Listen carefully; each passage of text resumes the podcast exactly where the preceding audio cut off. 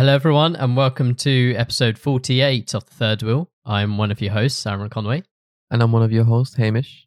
And today from Galway in Ireland, have I pronounced that right? Yeah, Galway, perfect. Galway. Uh, we're joined by a friend of mine, Jack Collins. How you doing, Jack? Um, would you like to introduce yourself a bit? Great, yeah. I think you've said it all, Aaron. My name is Jack. I live in Galway in Ireland. yeah, we met each other in the Silicon Valley internship program, which I know is featured on this podcast a few times now. Who have you had? Maria, Deja, Johnny, and yourself, right? yeah, yeah, So, yeah. yeah. So just Ellie and Abby now Yeah, to go. So wow, two left. Yes, so that was the the internship program that brought us both to San Francisco last year. Jack, Um, did you choose not to stay or did you move away for lockdown? So I I tried to get a visa. It didn't work Mhm. out. It's a random lottery process. Uh, so I came back to Ireland and I've been in Ireland working remote for the last year. But I got the visa this year. So uh, heading back in October, maybe, or January. Jeez, congrats. Thanks. Why don't you know if it's like October or January? So Trump has signed a piece of paper to say nobody's allowed in on a visa until January. Ah, So- okay. Yeah. yeah, that's annoying. The visa process was actually something I wanted to talk about. I didn't really go through any of it. The visa we went on, that was the oh my god, I can't even remember it. Was it J one? Yeah. and that's for Sorry, what J1 as in how are you saying that? not the rapper Okay. or grime artist. The uh, as in the letter J and then one. Okay, okay. That's for like internships, right? for like uh, and trainees. Yeah, like exchange programs. So Yeah. I think the whole idea of the J is that you uh, you kind of come over, you get like the U.S. experience, you eat a hot dog, and you go to a baseball game, and you bring a bit of your country with you. So you tell people about Ireland or the U.K. or wherever you're from, and then afterwards you go home and you kind of do the reverse of that. You bring back the kind of uh, talking about the U.S. and the Americans are left then with uh, knowing a bit more about your country. and then that expired and you were applying for a H1B, is that right? Yep. And that's the lottery one. Yeah, exactly. So H1B is like a proper working visa. So yeah, the, the process is like random lottery first because usually they have too many people. They have like three or four times, I think, as many people applying as there are visas. And so, yeah, just random lottery first based on nothing except for your name. And then you, know, you have to do out a whole load of paperwork about uh, why they should give you the job and how much money they should pay you and why that's that's more than an American would make in the same role because they have to prove that they really do need to bring in someone from outside and all of this kind of stuff. Well, do you know what the odds are in the lottery? I think around 40%, but I've heard 20% as well. So somewhere in that range. This year, they even had like an extra batch. I think so many people didn't take up the option of the visa Oh, because really? of COVID that they've opened it again yeah. for like a week. yeah, that makes sense. And So is, is H1B the visa, say, if someone from, say, if Hamish wanted to go work in America, is H1B the visa you'd try go for then? It depends on the company. So there's a whole bunch. There's like, I don't know, 20 different visas. So Hmm. you can get one if you like work in the London office. Uh, you can get a visa to kind of exchange within the company to the, the San Francisco or New York office. And then you've kind of eh, visas if you've like won a Nobel Prize or something, you can just get a visa because of that. Hamish, you can go for that one. You can just show in the podcast and say that this is a, I don't know, a TED talk. you did on, I don't know, any of the subjects we've talked about. Wait, imagine third we all got like a some sort of like basically worldwide visa so we could just go to any country to record any episode with anyone. Well, that's not happening. yeah, just incorporate in the US. yeah, yeah, yeah. Uh, but yeah, sick. So now you have got accepted and you're heading back in October, January. Looking forward to it. yeah, looking forward to it. As long as it's all, the whole place is still holding together over there. I know there's been a lot going on in the last few Yeah, months. yeah. And the virus is kind of out of control. So let's see what it looks like. Yeah. Did you ever think like, I know America's in a bit of a state at the moment. Did you ever think like maybe I shouldn't go back or is it always been like if the chance happened? Yeah, it, that's why I was actually a little bit happy that it was like that Trump signed this thing and that it was delayed until January because it gives you like gives me that Hmm. bit of more time to, to see how things play out. I make I'll make the decision when the visa is in paper in my passport and I like need to decide when to book a flight. Do you know how like San Francisco is doing with it all in a way? I feel like it's one of the better places, but So based on like I guess one of the vendors for work I work with, they're saying that in San Francisco it's actually a lot more tame than it is at a lot of other places. so they're not having like as much cases because people are more. He said- people are more educated. I think is the is the term you- I would use. I think that's fair enough. Yeah, I know San Francisco was one of the first places to go into lockdown. Um, Yeah. And they kind of went hard. They were just like, everybody work from home tomorrow and stay at home. Don't go out for anything. But then the rest of the US just didn't have such a, a severe response to it and then started getting infected. And so then, of course, they're all connected. Everyone's traveling. So it's going to creep in. It would be quite interesting because I think I've heard a lot of I don't know what company it was, whether it was Facebook or Google or someone, but they've decided to like work from home like until well into next year or something. I think. Yeah, they're all doing it. Like, uh, I think it's Facebook, Google, Pinterest, Twitter, I think. So I think the reason mainly is so that everybody has a year. Because if it's constantly like, oh, we might be back in two or three months, then no one can like rent a house somewhere else or like take a proper amount of time outside of Yeah. San Francisco. They're just giving people that opportunity by saying it's a year or a year and a half or whatever.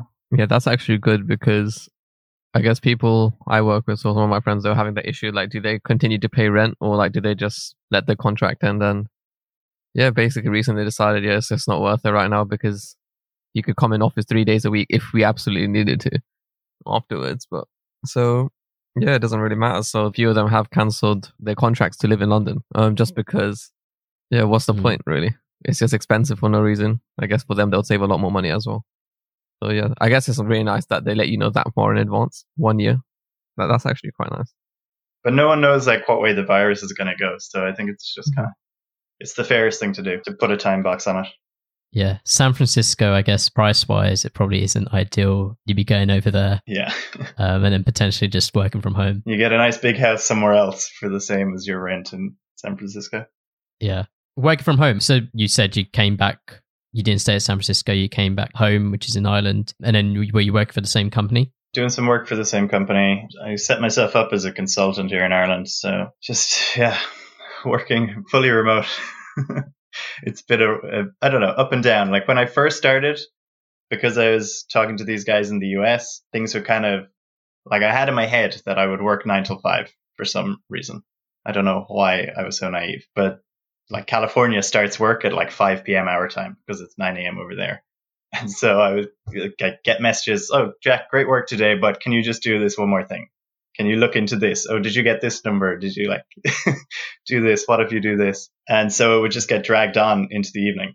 So just like add another hour, two hours, three hours. And so then the next day I'd wake up later as a result. And so the whole thing is shifted. So now I work like 12 noon until 8 to 9 p.m.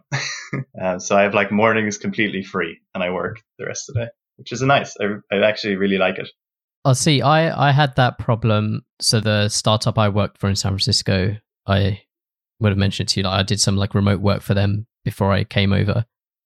And I, I was kind of the same thing. I'll do nine to five. And then it was like, yeah, just a bit awkward. So I was like, okay, I'll shift it to 12 to whatever time, eight or something. It was good at first. And then I just found that like, if I ever wanted to go out on a weekday, by the time I finished work, it was already pretty late and I was just tired and I just couldn't be bothered. So it kind of ruined like social aspect. Yeah, well, that's where quarantine has stepped in to save me. yeah, yeah, I suppose. Yeah. I was like, Yeah. what, six months into working remote, and it was starting to get a bit like that. And then just quarantine came, shut down all the bars, all the nightclubs. Now I have an excuse. Yeah. Have have you just found like not necessarily just even the shifting hours, but just working remotely in general? I quite like it. I actually like having kind of a time where people are asleep and they can't interrupt me. They can't like send me messages even. There's no like meetings that are just like bang in the middle of a nice clear space. So yeah, I've really enjoyed that side of things. The working remote itself, it's nice not to have a commute. Nice to Hmm. just get up, but you have to kind of, I think, set a routine for yourself. I, I imagine it's very easy to like slip into just like rolling out of bed and sitting down to do some work before you do anything else. But I've been good about like making sure that I have like I get up, I have my shower, I have my breakfast. I do an hour of coding with all my siblings. That's what we've been doing for quarantine. yeah, every day since March. That's pretty cool. and so I have that like structure, I have my lunch and then I start work. Oh man, yeah, I need to. I don't know. I was on the call with my CTO, and we- I was saying to him like, like if you think about it, you've been in quarantine or like lockdown in quotation marks for like six months or something. That's mad. That's like half the year. Yeah. But it doesn't. I don't know. To me, it hasn't felt like half the year. It's felt quicker. I think. Yeah. I don't know why. It felt very quick. Like my birthday was in March. Pretty much when Ireland decided to go into lockdown was my birthday. And I don't feel like I'm now 24 and a half. yeah, we, like, we just don't half? count those Where did that come out of? Yeah. Yeah, I, I kind of remote working was something probably I was just kind of like, yeah, fine, just calm, just deal with it.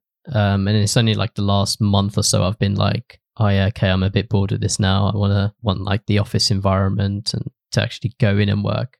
I just think I'd be more productive. I like having people to chat to as well. Like it's very nice when Yeah. you don't understand something or when you know that that guy over there has the answer to just go over and ask yeah. instead of having to To be fair, I. I I've worked in a couple of places where even if when you're in the office, they'll still message you on Slack rather than uh, like just turning. And I've never worked at somewhere big. It's always been we're all in the same room and they'd still just message on Slack. Maybe because they think like I'm like really hard at work or really concentrating, so they'll do something on Slack to like bother me Yeah. less. But then don't the little Slack thing comes up and you're distracted anyway. yeah, and then normally I would just turn around and like reply to them. I don't reply to Slack like, so I don't see the point of that. I was thinking like there's a bit of aspect I guess in our team that we do miss sometimes the office. So sometimes we do create like an office session the entire afternoon for everyone to get things going, especially when we need to work all together. Whether that works out well or not is a different story. But yeah, I can see like in our team we definitely miss a bit of the office environment. But for like I guess a few of us, it's basically allowed us to do so much more work with minimal disturbances because we don't have to reply on, for example, I guess your equivalent of Slack so yeah, that's like so nice. And I guess when, when you're working from home, like you don't have to reply to people. And they can go complain to our manager if they want. he doesn't have to reply to people as well. what do you mean you don't have to reply to people? Like- Basically, like it's typical kind of like end user support thing, right? Like if you need help, yeah, you should probably Google it or you should check out documentation.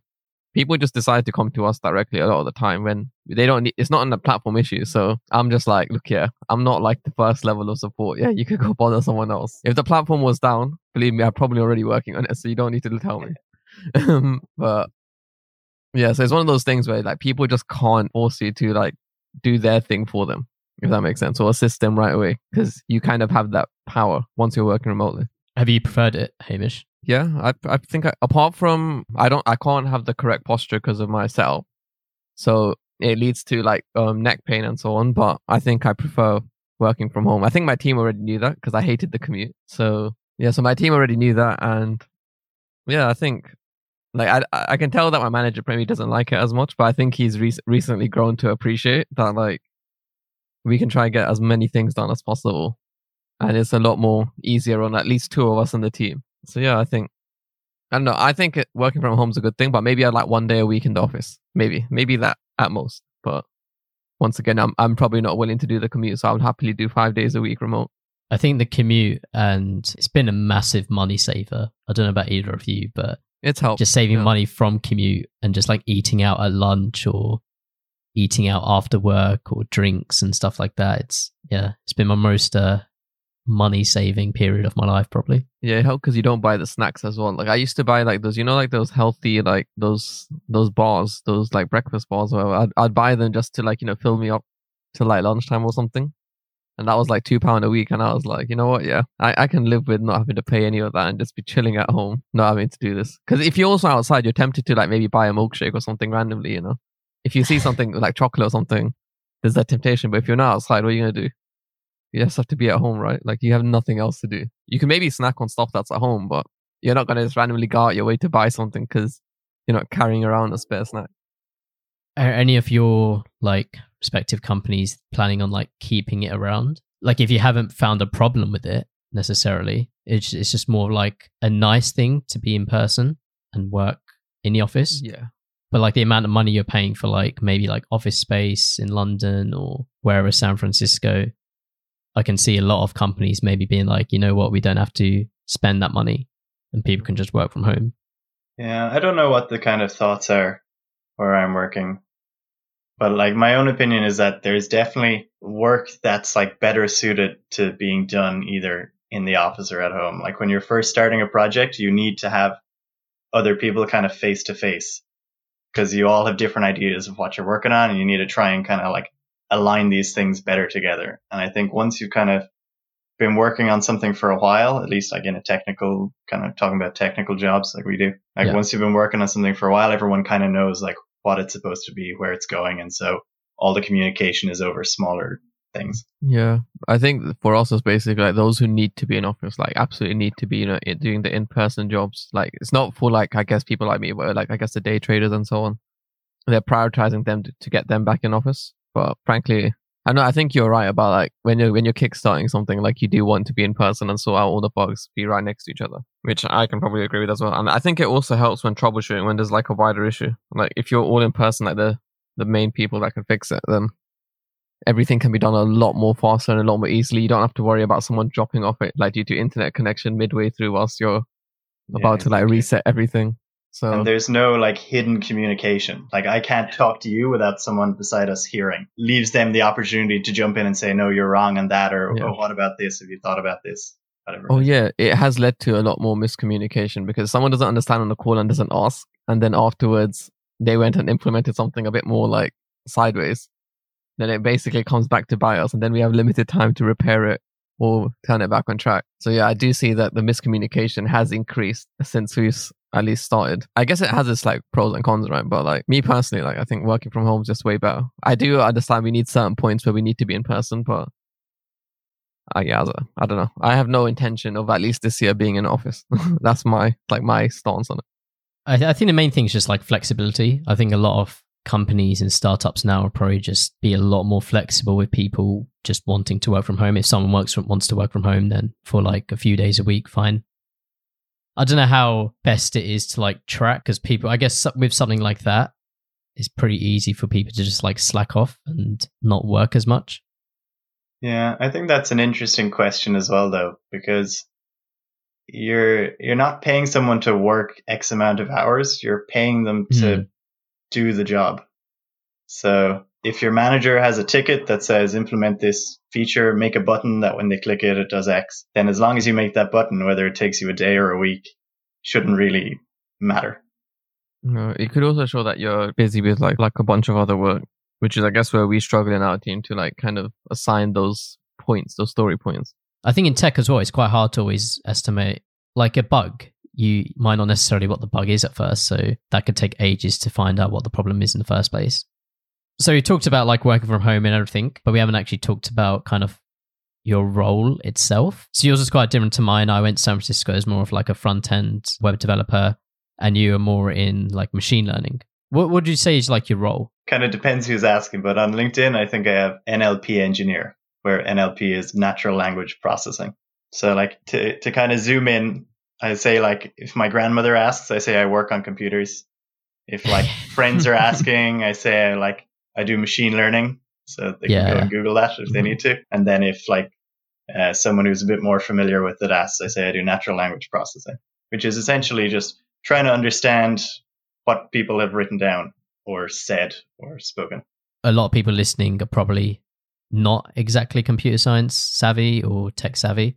So like analyzing what you write, what like what are the benefits of that? Yeah, so it appears in a lot of places that you've probably used already. So one example would be Google Translate, where you type in something in English and it spits it out in French. Another example is when you give voice commands to something like Alexa or Siri or one of those. And the speech to text is machine learning, but that's kind of the first step. What it does then is it looks at that text and it figures out what actually you're asking. So like if you ask what age is Obama, it realizes that you're asking age and Obama are the kind of ideas that one's relating to the other, and then it can uh, map that on how to ask for that answer from a database. So that would be natural language processing. Was that something at like university you're kind of like, okay, yeah, this is really interesting. This is something I want to go into. Or was was it just more like machine learning in general and then that was kind of what the role you were kind of put into? Yeah, it was the second one of those. Like I didn't even do a natural language processing course. I don't think there was one available in my master's. There was one for us. I didn't do it, but Hamish, you did. So yeah, I did do it. I think that was one of my highest scoring modules. I was quite a big fan of it. Yeah, I do want to go back into it, but NLP evolves so quickly. Like it evolves faster than most things under, I guess, what you categorize as machine learning. So it's not easy to just get back into it. Exactly. There was there was one released recently as well, which is super interesting. It's called GPT three, and it comes from OpenAI, which is one of these companies that Elon Musk founded to change the world. And basically, it's read like a whole chunk of the internet, gigabytes and gigabytes of text. And all it does is it tries to predict the next word. So you like type something in and it'll try and predict the next word. But with like such a simple idea, it's able to like do this over and over and over and generate like lots of text. So one thing you can do, for example, is if you give it like English descriptions and then JavaScript code, you give it a few of these pairs and then you write an English description, it'll write the JavaScript code corresponding to it. So there's a great Actually, yeah, little uh, yeah. Twitter video of that where some guy's like, draw me a button that looks like a watermelon. And it'll make like a red button with the green on the edge. Yeah, yeah, I think um, one of our previous guests, actually Nish, sent me like tagged me in one of those things on Twitter, and it was like a video, as you said, and it was like to design a website, and it was like design me a website that looks like Stripe.com or something, and has this title, and it just like did it, and it was like, okay, wait, what? That's my job. Yeah. That's just been replaced. And the scariest thing is it's not it, it never like tried to do it. it. It wasn't like trained specifically for that task. All it knows how to do is given some words, guess what the next word is. And it's really, really good at that job. Oh man. So it's stuff like autocorrect and autocomplete Yeah. natural language processing. Yeah. Yeah. A very basic version. Yeah, yeah. Yeah, that's cool. So um when when did you like I guess get into tech and knew you wanted to do computer science and potentially even machine learning? I guess I was always kind of a nerdy kid, liked maths and liked engineering and computers and all of these things. For my undergrad then in university, I did physics. And then I kind of, while I was doing physics, came to the realization that I like making things for people. And when you try and do that with physics, you like, you might do some, uh, some experiments now and in 50 years or 100 years time, it turns into a laser pointer or like a touch screen or something. So I figured that computer science is probably the better way to go if I wanted like uh, to be able to build something today and see people using it tomorrow. Yeah. I think that was definitely one of the interests I had for computer science is like I guess that instant feedback. You like coding something, can you instantly see what it kind of creates kind of thing? I think I wrote something like that in my personal statement, like something really cringe, like uh yes, write lines of code and make something beautiful or something like that. And machine learning. So you did an undergraduate in physics and then your masters was that like specifically in machine learning? Yeah. So the master's then it was a computer science master's, but focused on machine learning. Okay. So did you do much machine learning like during the physics undergraduate? No, none. But I did all the kind of relevant maths. So Mhm. did all the calculus and linear algebra and all of that stuff. So is machine learning just kind of something like because machine learning is quite a buzzword, I guess. Yeah. Machine learning, artificial intelligence. It's uh especially in the computer science like area, it's kind of something. Yeah, I think I had some knowledge of what it was. Yeah, I'd just seen, I don't know, some YouTube videos or read some stuff online or that kind of way. So I had a very basic idea of where it was going. It wasn't just a, a buzzword in my head. I think we're kind of getting past the buzzword part of it. At least I hope we are. yeah. Because there was a stage there where lots of companies would kind of write, we use AI in their uh, their tagline Yeah. when they're doing like personal shopping or something like completely unrelated where they don't need to use it for anything. What's the difference between machine learning and artificial intelligence? Yeah, good question. So, artificial intelligence is like the whole field of trying to build intelligent systems. So it includes things like, well, I don't, I don't exactly know, but I imagine it includes things like robotics hmm. and a Tesla self-driving car, for example, like Yeah. that's like something that it's done the machine learning part, and now it's like a little bit of, I guess, of a or if it's- whatever version it is that they're releasing, and then it goes drives on the road by itself yeah, based on what it exactly. can detect. Yeah, and you have things about like uh, human computer interaction and how do you make Mhm. humans like kind of emotional towards computers you don't want them to, like to kick your delivery bot over you want them to kind of help it along if it gets stuck so this whole like there's a lot to it but machine learning is kind of the the part where the actual learning is happening and is surrounded by all these other pieces I remember I think I went to two machine learning lectures or three. dropped And it. Yeah, I remember there was like a row of I think Hamish might have been on the row. And it was like me, Prashant, Chitan, I think Calm and Irish. One of mine might have kept it. But I remember us all just like looking to each other like during the lecture being like, okay, what the fuck is going on here? and we just like dropped it like straight after. I probably regret dropping it. To be fair, I think it's also because you missed one lecture and you fall so far behind by missing one lecture in machine learning. In that module particularly, I was like, oh fuck my life in third year. I was like, I need to try get two one in my degree. I'm not gonna get it if I stick to this module. Let's be realistic. so there's actually a famous quote.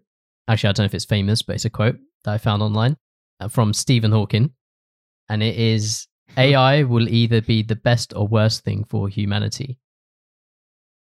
Now, obviously, I, I I don't know if it'll be like the best and worst is quite extreme. Like it might be decent or good, um, but I guess the broader topic is like basically as AI is growing and machine learning and all those tech in general is like kind of being so involved in our lives. Do you see that as like positive thing or negative? I think personally, it's good for a good bunch of things, right? And it would help in a lot of cases, such as medical needs. But because we're humans and we love being at war, it's going to be misused way more than it's done for good. Um, for example, I don't know if any of you have also seen the TV show called Person of Interest. It's an absolute banging TV show. It's basically based on, I guess, I guess you know, artificial intelligence slash machine learning, and this person kind of develops an AI um, he worked for the government at the time, but they kind of killed them off just so they could secretly spy on people and kill people, like basically assassinate them because they could track anyone down anywhere. It could basically manipulate traffic signals and all of this stuff here. So it's definitely a very good watch. It's one. It's a really high rated show on, I guess, IMDb and so on. If people want to watch it, and even though it has uh, quite a few inaccuracies, but like it can be quite realistic as to what was likely to happen if things like that started spiraling out of control and the government wanted it. So yeah, it's worth a watch if you haven't seen it already. Jack, have you, you haven't seen it? I'm guessing. I haven't seen it. I kind of know the premise though, but I don't. I don't think we're going to like things move fast, but they don't move that fast. Yeah, yeah. yeah. So yeah, I definitely agree with that. So I don't think we're we're suddenly going to some some computer in the basement of Google. There'll be some guy and he hits the switch for the 45th time and it just happens to work now. And then the lights go off and the world gets taken over. I think it's more that we we have small breakthroughs and it builds up step by step. And that even if things start to look dangerous, that we build in safety systems. Um, like I don't think there's ever going to be a Terminator scenario. like if you think about the the complexity of an airplane and how much of it is for safety, like Mm-hmm. everything is done for safety. Even when you sit on, they tell you how to be safe. Don't inflate your life jacket in the airplane and so on. There's a lot of safety built around it, like in in the machine itself, and then also like in how people use the machine. And I think AI is going to go the same way. Like we're never going to build a Terminator robot that's going to well, I hope nobody builds a Terminator robot that's going to kill people. But even if they do, there has to be an off switch so it doesn't kill them. Do you mean like never in our lifetime? Because I feel like eventually, if everything keeps going, like eventually, it's surely somebody will be like, Basically, I think we're likely eh, before the end of our lifetimes. I think Hmm. we're likely to see something quite dangerous come out of things if it's not like governed and controlled properly, or the correct measures aren't put in place to stop something from being. Whether it's like being something super intrusive into people's lives, whether it's like some sort of targeting system, you know, like I feel like we're not too far off it, and it's only a matter of time. And the only thing that will stop it is basically places nuking each other first. That's basically one of the few things that is likely to stop it from hap- from going at the growth that it's going at. Because I know that there's a lot of, I guess, you know, the big people in the tech world, Elon Musk, uh, Mark Zuckerberg, who was the other one? Bill Gates and so on, all have like clashing opinions on it. I think it's probably going to do more bad than good eventually, but depends on the field once again. Like for med- for medicine, it could do really good, but for other aspects, it may not be. Yeah, I think what I'm trying to say is that the Terminator artificial intelligence that's like trying to take over the world and destroy Yeah. humans and so on, I don't think that's Yeah, yeah, we, yeah. But, Yeah. but in terms of Yeah. humans using things that have used machine learning or artificial intelligence to do bad things, that's a definite possibility and probable, I would say. Yeah. For another reference, I guess, for people who wouldn't have seen Terminator, is that they were not building an Ultron, like, but they were not expecting like an Ultron to come out of it from Avengers. Neither are we expecting a Jarvis, I guess. Yeah, that's probably the uh, example if people haven't seen Terminator or anything. what do you think is too far? Not in terms of like violence and all that. Forget about like using it for like bad stuff. I mean, like a self driving car. You can get a self driving car today. So, like in basic stuff like that, like things we'd use day to day. What do you think is like the line where if we did that, that's like that's too far. That's we shouldn't have that, even though if it might be like useful. I think the interesting thing about the self-driving cars is that they could be provably safer than humans. They could be Yeah. like, like only have 10% the amount of accidents, something like this. Yeah. But humans don't like to give up control. Like you will always think like more than half the people think they're above average drivers. Like you will always think that if you had been holding the wheel, you would have avoided the Yeah. accident. You back somehow. yourself. Whereas the statistics will show you that it's not true. The computers do a better job. Yeah, backing up at Jack's point, like if it was basically only self-driving cars on the road and no one running onto the road and doing anything irrational, then the self-driving cars would be like perfect. But as Jack just said, like I, I'm pretty sure, like we, I guess we read up on the same sources and we, and so on. But like, yeah, I agree with him fully that as long as it's a human driver on the roads and someone that does something like completely irrational, by irrational I mean that doesn't like make sense or could be unsafe, like just runs onto the road, crosses but whilst there's cars on the self-driving cars on the road, there's always going to be issues, but people will always blame the self-driving cars instead of the human error. There is obviously going to be human error with the, pro, I guess, the creation of the self-driving cars, but more than likely, the self-driving cars are better for all of us than any of us at the wheel. Yeah, and also one thing to note is that they can obviously be connected in one big network, so they can all be in synchronization and not cause like a chain of accidents at the same time as well. Well, for the most part, if it all goes well. Because if they're all on the same network and they're like, oh yeah, the car in front has an accident down there, so we should all slow down in sync, like you're less likely to have a chain of, you know, like on the motorway when you see like a chain of accidents have happened, like the chain of like vehicles have just clashed into each other because they can't stop fast enough. That's less likely to happen. Well, I'm saying less likely, not impossible to happen, just because all of them will already sh- be in sync to some aspect. If we had that idealistic world.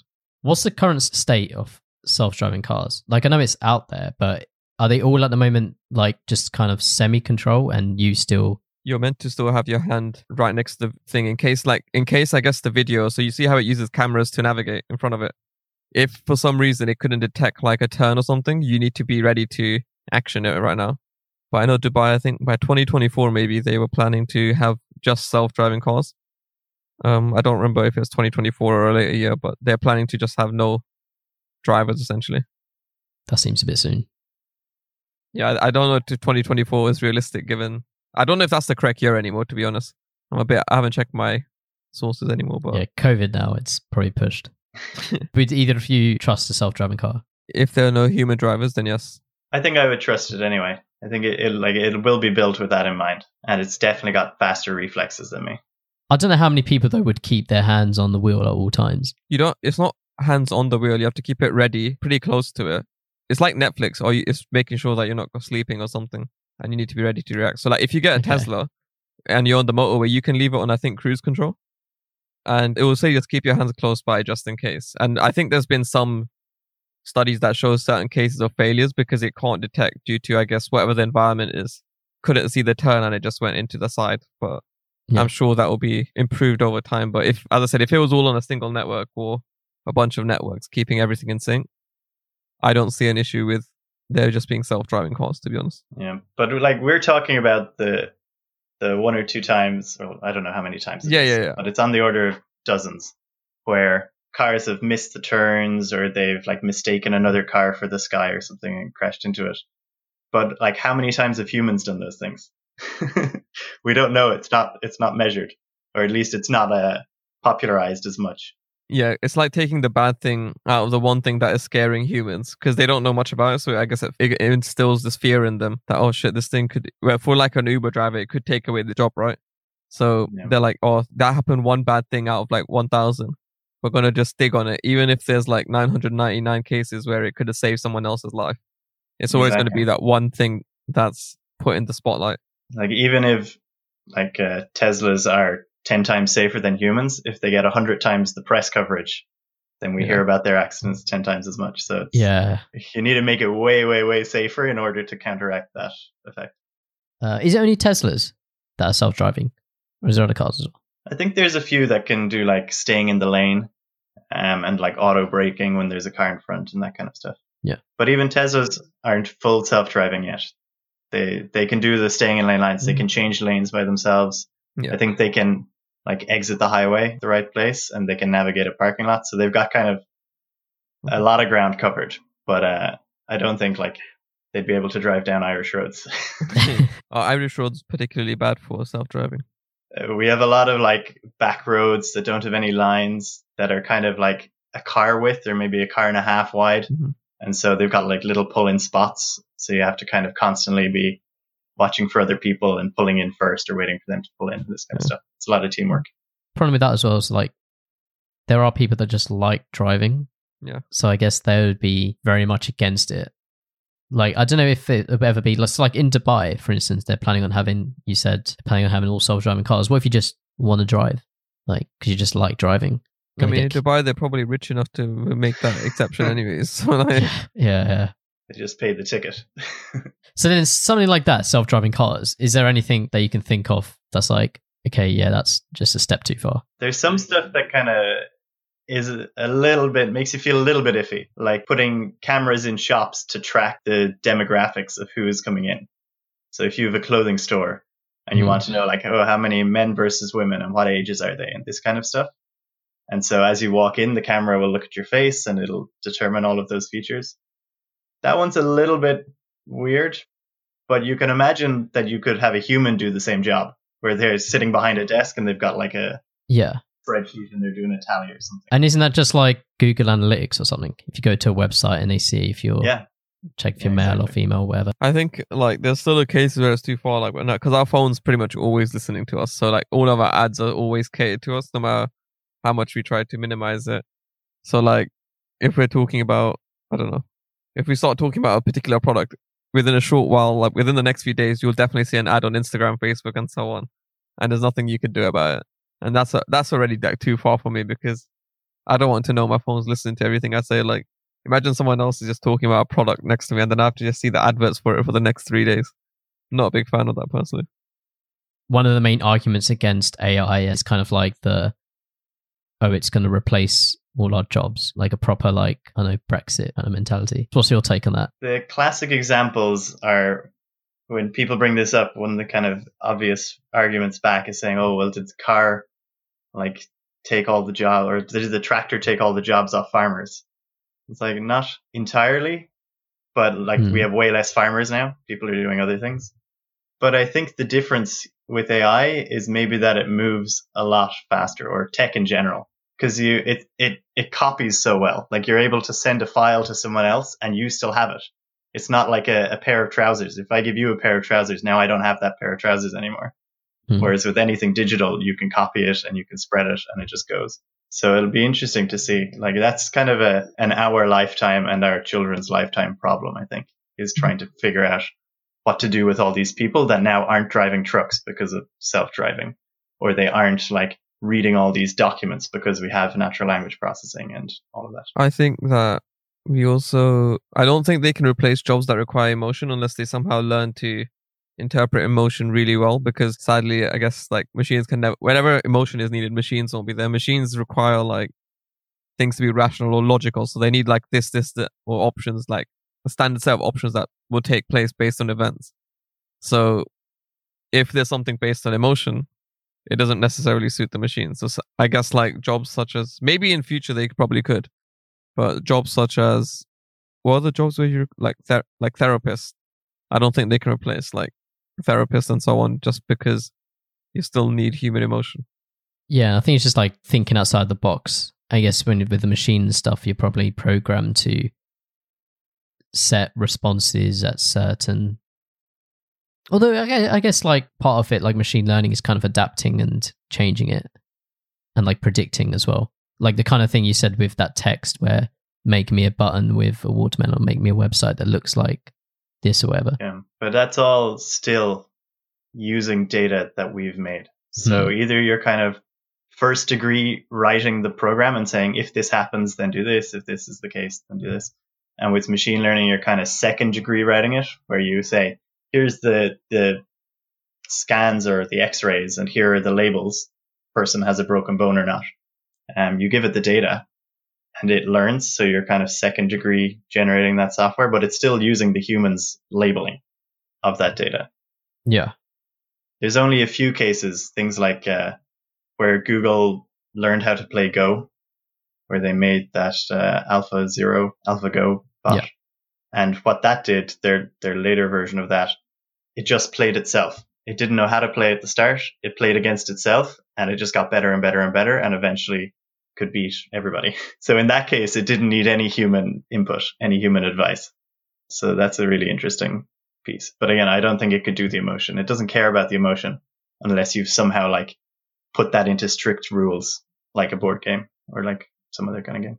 One one interesting thing a previous guest of ours brought up, I don't know if you remember Hamish, but Bianca was a guest who she did like a law degree and then one of her like specialities she specialized in was the AI side of it. And there was like one question that she mentioned and it was like if you made an AI which then created something, do you own the rights to that work or does the AI own the rights to that work?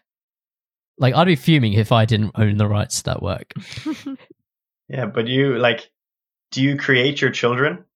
So then do you own the rights to whatever they do? Because Oh, kind of Oh. technically, like, Um, I don't know. This is a kind of maybe a controversial opinion I have, but like you you kind of build a child, like a, a, a woman, like the same way that you could build something with your hands, a woman builds a child in her womb. yeah. So, like I'm coding on a computer, I create an AI. Is that the same thing? Ish. This is like the Now, obviously not on like the, the Yeah, yeah. the human, like it's not a human level, but it is like a, a creation of some sort. What do you think about Britney Spears' dad um, having control of her, her finances and Yeah, everything? that, that's what I was trying to get to. Um, no, I don't really know about that. Uh, oh god, I'm stumped with that. I guess I guess the AI does control have the rights to it. Yeah, especially if it gets so advanced and you build like a robot that can like kind of think for itself. Then it is the robot's rights.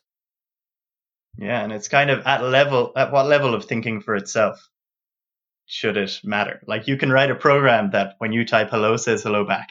Yeah. and then you can like that's the kind of first step of it being humanish and then you can go further and further to this program where you can ask it questions and it'll give you back answers and talk about its feelings and so on. But it's like learned that from data. It's not really feeling those things. It just knows that when you ask how are you doing? you usually reply i'm doing fine. Guess our, our role on the podcast could be replaced by a, a voice like an Alexa mm-hmm. or a Google or something. Could probably replace a podcast host. It'd be a bit shit, like especially at the moment, like especially if it doesn't understand people like exactly like talking quickly. Like there's still I speak to my Google every now and then, and it will be like, "Sorry, I did not understand that" or something. So That's because you don't know how to speak. coming from you, bro.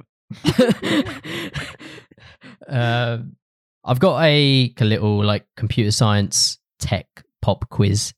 I thought I'd uh, put both of you in. So, got ten questions here, and I think both you both you come up with a buzzer, and it'll just be like first person to buzz in can answer.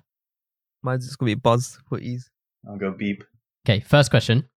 Created in 1990, what was the name of the first search engine? Buzz Yahoo. No. Jack? netscape No. So the answer was Archie. Oh, yeah. I'd, I'd, I'd, I'd never heard of that before. I'm not gonna lie. I, I probably I might guess like Arch Jeeves or something. Just because. that was not. I couldn't think of the name of that. I, I just remember the man. You know that man in that logo. I could think of that, but I couldn't think of what that name was. yeah i would have gone for yahoo as well i just know it was around I think there. Yahoo's like after that. is After Yahoo one. that old? i thought so Yahoo's old. It's just not as popular. Okay. Question number two. As of today, how many characters can a tweet be? beep Buzz. 280 Yeah, Jack got there. Fuck. Yeah, he did. He did. Three. What year was the programming language Python first released? Buzz. 1998. No. Fuck. Jack? I, I must have been one year old. 1985 No. Can we go? Can we go again? Yeah, and I'll give I'll give next one whoever's closest with the next one. Buzz. 1989. 1992 Jack wins. He's off by one year. It was 1991. What? 1991 or Yeah. 1981? 91. Yeah, Jack, did you say 1982? They no 92 92. Okay, okay, fair. But you were pretty close, Hamish, to be fair as well. Okay, number four. What is the binary number for Two plus two minus one. Buzz. One one. Yeah, one one. Wow.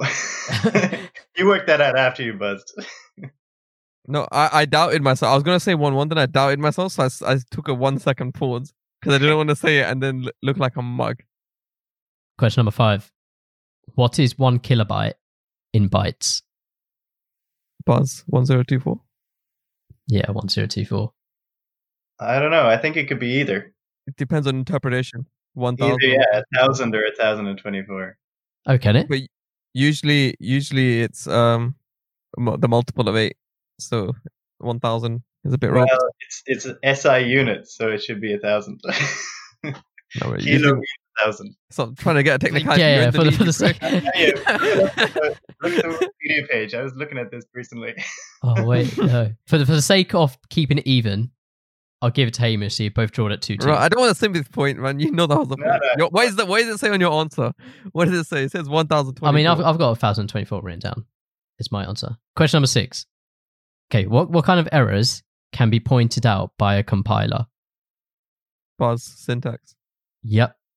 In what year was the iPod released? Beep, 2011. No, Buzz. I th- I'm gonna say two thousand and eight. no. I'll give you another chance to go closer. Remember, it's the iPod. Beep, 1998. Buzz nineteen ninety six. Jack gets a point. It's two thousand and one. I was gonna say 2001, and then I was like, I think I thought of iPhone or something, and was like, no, that's Yeah. What are the other products that were like iPods? Are there like other iPod products like you know music players? Remember, it used to be chunky back in the day. Yeah. It was I like don't know, a- I- Do you mean like the Walkman, Hamish, or like no, no, CD no. player? Like and it was an i product. That's what I'm thinking. Like was iPod Touch, iPod Nano, that stuff. Yeah, I guess that's that's what I'm thinking. Question number eight. Elon Musk and his partner recently called their child X A twelve, whatever. What is the mother's name? Beep Grimes. Yeah, Yeah, I didn't know.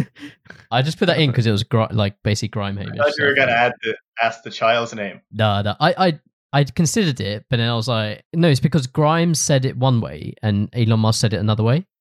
Hmm. So they both have different pronunciations for it. and It's a bit weird. Yeah, but okay. Question number nine: Where does Silicon Valley get its name from? Beep the like semiconductor industry. The fact that they're I don't know how to say it in one word. There, there's like a, there's like a, an item that I'm kind of looking for. Transistors or semiconductors. Yeah, yeah, something transistors. Yeah, to do with the internal parts of a computer. yeah, I'll give you that. Right. Silicon transistors. Okay. Final question. What is the most starred project on GitHub? Be TensorFlow. No. Let me just double check. It's not TensorFlow. it's not TensorFlow. It's, I know it has a lot of stars, but uh, it has a lot of stars, but it's not TensorFlow. I don't know um, if it's. I, I, I don't no, know. I'm not, not. gonna. I've already lost. I know. It's the L. Just hand it to me, fam. The guest always wins. Fuck's sake. the answer is Free Code Camp. Oh. Interesting. What is that? What is free? It's it's like a site where you learn uh learn to code and basic programming language stuff. Okay, yeah. So the answer to that was Free Code Camp with that's three hundred and thirteen thousand, three hundred fourteen thousand stars. It used to be Bootstrap, but that's changed, I guess. Okay, so the winner, as always, guest always wins. Winner was Jack with a score of five to three. What's the prize? Uh, shout out. but yeah, to ra- round up the year, like machine learning and AI stuff, I don't know if we really had an answer to that debate. It was more just like, I think we we all think it's kind of good. It's not. I don't think I wouldn't say it's bad. I'd I'd definitely be leaning more on the good side. It can definitely be used for bad stuff, but I think overall it's good. Kind of like, have you ever seen that meme on uh, YouTube? Or it's uh, I don't know. I, I remember seeing it when I was in secondary school, where there's a guy and he has a song and he's talking about how guns don't kill people. The line's like, "Guns don't kill people. I kill people with guns." And I think that's the the moral of the story here. Yeah, yeah. What what Hamish, you a bit silent. Are you more No, bad yeah, I'm side? just like, no, it's just like, what's the thing? Like, it's just human nature, and it's it's inevitably going to lead to wrongdoing. So, yeah, there's nothing we can do about that. So, you know, when um, who someone said in the previous episode, I think it was Dill, who would just change human nature. this is one of the cases where it change human nature, so it could only be used for good. But yeah, it's one of those things. Like, there's some stuff I'm looking forward to, some stuff which I wouldn't ideally want in the world. But obviously, that's only according to me. Yeah, I, I definitely don't think it's going to disagree with Stephen Hawking and be like, I don't think it's. Actually, eventually it could be like considered the best of the worst, but right now I don't think it's either or. We're not that advanced with it, I don't think, in the grand scheme of things. Yeah, moving on. Anyway, there was a in the topics we planned. There was you mentioned you've been looking into TikTok a bit recently. Been doing a lot of reading about Yeah. TikTok. Is that because of the like latest, I guess, Trump stuff with it? Well, little bit about that, but actually more on the machine learning side still.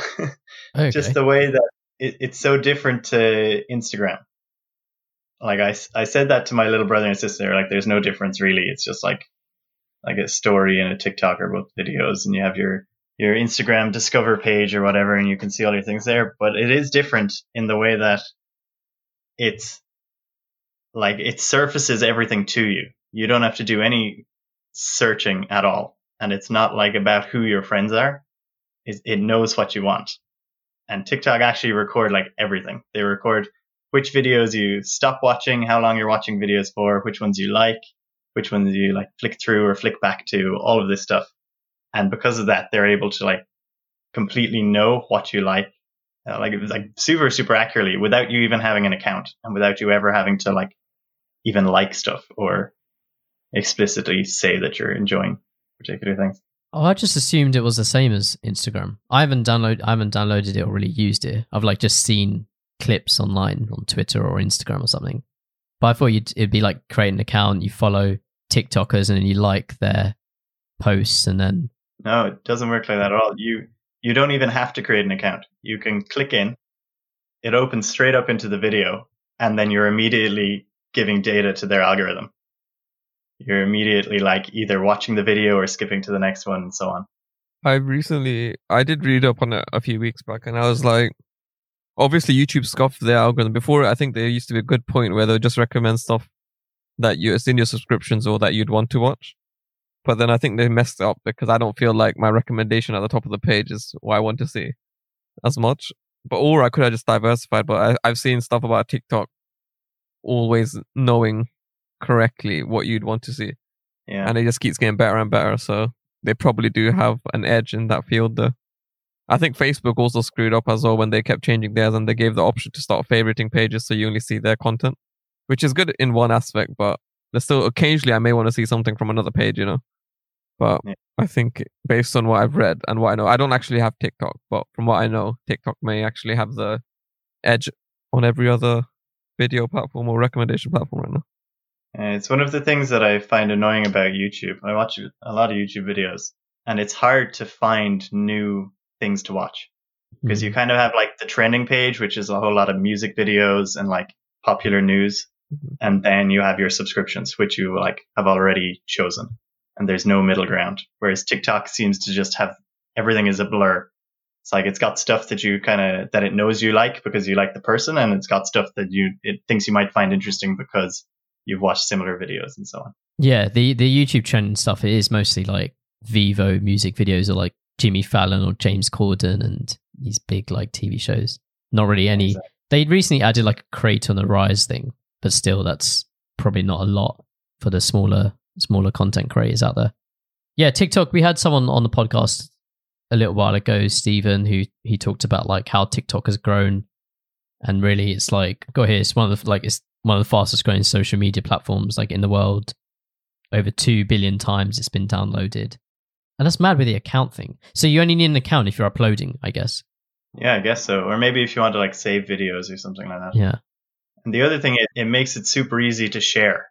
So they just completely allow you to share out to Instagram or share out to WhatsApp or That's why it's yeah. I feel like I don't need to download it because if I just see it on Instagram, you know, the They have the little TikTok uh, symbol or whatever, the watermark. Yeah, yeah. on the bottom. Uh, but now Instagram have introduced Reels, Yeah. which I guess is basically a direct competitor, and all this with Trump banning it supposedly. That's a, a weird situation. I don't really know much about it, but it's so it's it's one of these things where it's important to keep a control over what people are seeing.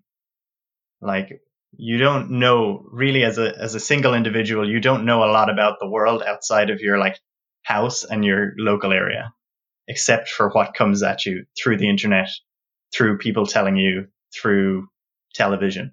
So you can imagine a situation where if there is a company, hypothetically, I don't think it is TikTok, but if you had a company that was perfectly controlled by one of these uh, governments that the US doesn't like, like Russia or China, then they could just block all content about, I don't know, global warming or block all content about, uh, I don't know, the homelessness crisis in San Francisco or whatever it is. yeah, Like they could, they can choose what your public gets to know about and then what they become passionate about, um, and so on. There's a few countries that also have decided to go along the same route. I know, for example, India's also gone down the same route because of the amount of data that it's basically just China's apparently or allegedly getting. So there are quite a few countries ready to basically just block off TikTok. But imagine if, if Instagram had taken down everything about Black Lives Matter. Hmm. you you wouldn't have known it ever happened. Like you you would have seen some things on the news maybe, but it wouldn't have blown up to the proportion that it did. that that's actually interesting because, yeah, I don't think, yeah, because do I really watch the news, like TV news? I don't really. All my news is from like Twitter or Instagram or something. Do you read up like on articles once you ha- once you see them all? If it's posted on Twitter or Instagram, but if it's if it's been removed from there, I'm probably not. Probably don't know anything to be honest. That's exactly it. And then like we get all our information the same way. Like even when someone says, "Oh, have you heard about the whatever it is, some weird thing that you haven't actually gotten through any of these apps?" You can go and Google it, and Google, if it's working properly, will give you that article. But if Google isn't working properly and is being evil, then uh, you might hear nothing about whatever this thing is, and then it doesn't it doesn't ever get fixed because no one knows about it. Do you think TikTok, from what you know, it'll stopped over in uh, the US? If it stopped in the US, it's basically stopped. That's probably where the majority, the user Yeah, base is. I don't know. I think the what the plan is is for Microsoft, and I think Oracle is also looking Yeah, at yeah.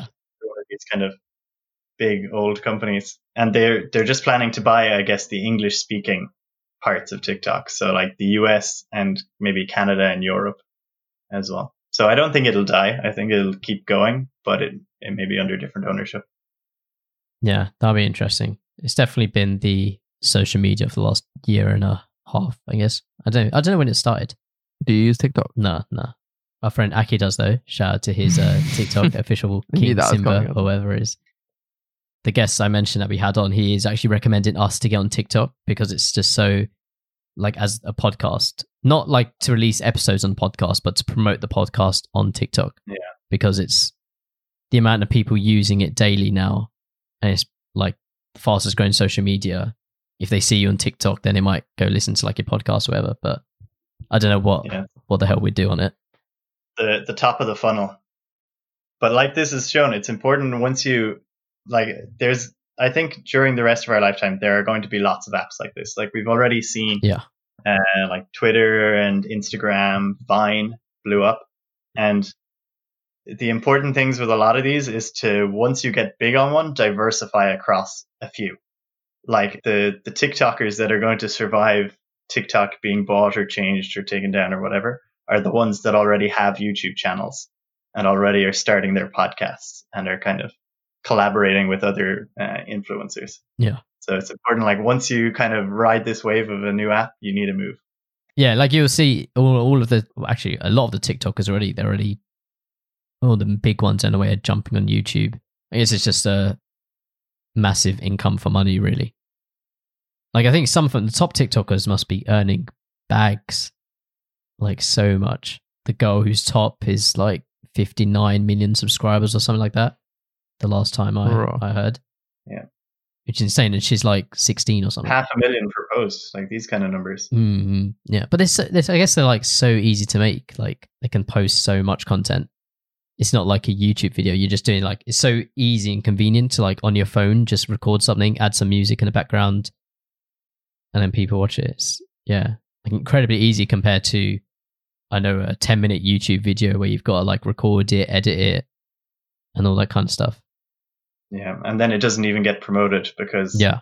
it either has to be on trending or someone has to subscribe to you. No, it's interesting. Watch this space. By the time this episode comes out, it might be fully stopped. Who knows?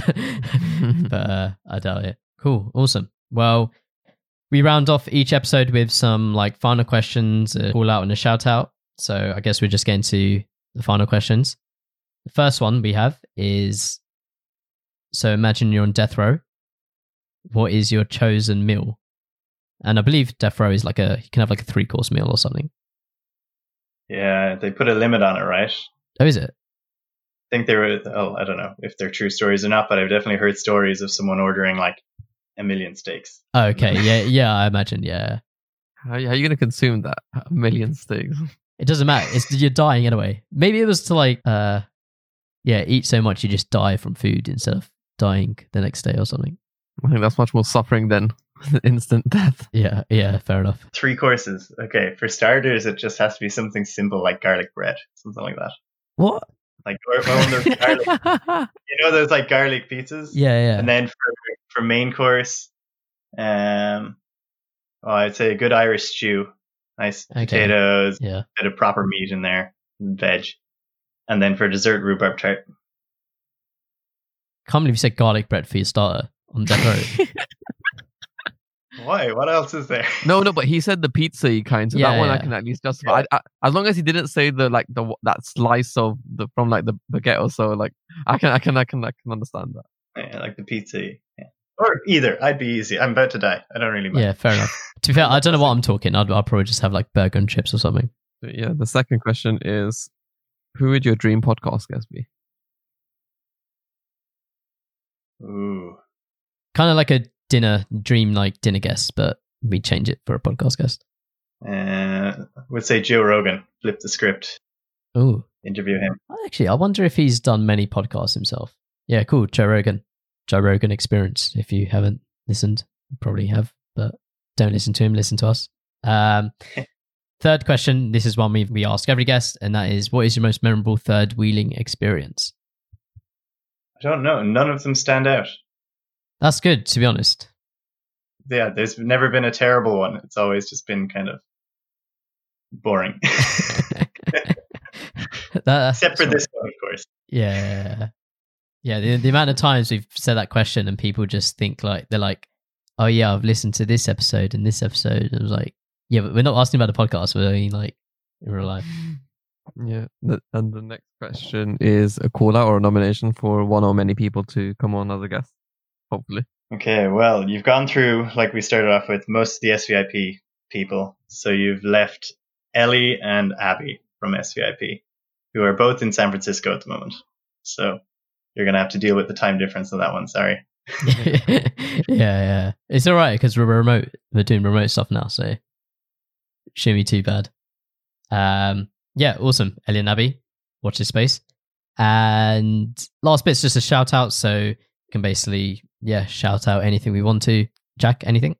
I'm going to shout out the there's a YouTube channel called Colin and Samir, and they talk a lot about like uh, social media and podcasting and influencers and all of that kind of stuff. Very interesting videos.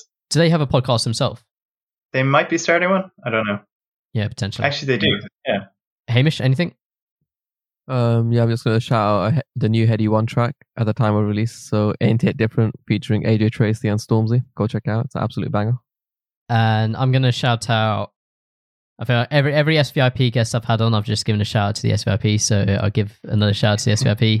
Uh, go check that on the program Mia and Jack were on. Also, all of our social media. If you haven't followed us, go follow us. We're at, at the Third Wheel FM, basically on everywhere: Twitter, Instagram, Facebook. And if you can, if you're listening on Apple Podcasts, give us a rating if it's five star. If it's not, then don't worry about it. Um, also say something nice. We've only got the only review we have on there is Yash, our first guest, saying it's lit fire emoji. So uh, we need we need some more backup. But yeah, thanks Jack for coming on. Yeah, this has been awesome. Really enjoyed it. Been a nice catching up as well. It's been a while. What was it Hamish said beforehand? The first Jack saw me. Um, I once I asked him for permission to order the stripper for your birthday. He just saw me um going. he's- He's like, "Oh my days, I don't want to be part of the when when I made the phone call." And I just proceeded. I didn't give you. I made sure to give you the house phone and not my own mobile. yeah. Well done. do you not, do you not have the video, Hamish? Yeah. I do. I do. Oh, you do. Okay, yeah. And yeah, thanks again, Jack, for coming on. Hope everyone enjoyed the episode. And I guess we'll just speak to you next week. All right, see ya. Bye.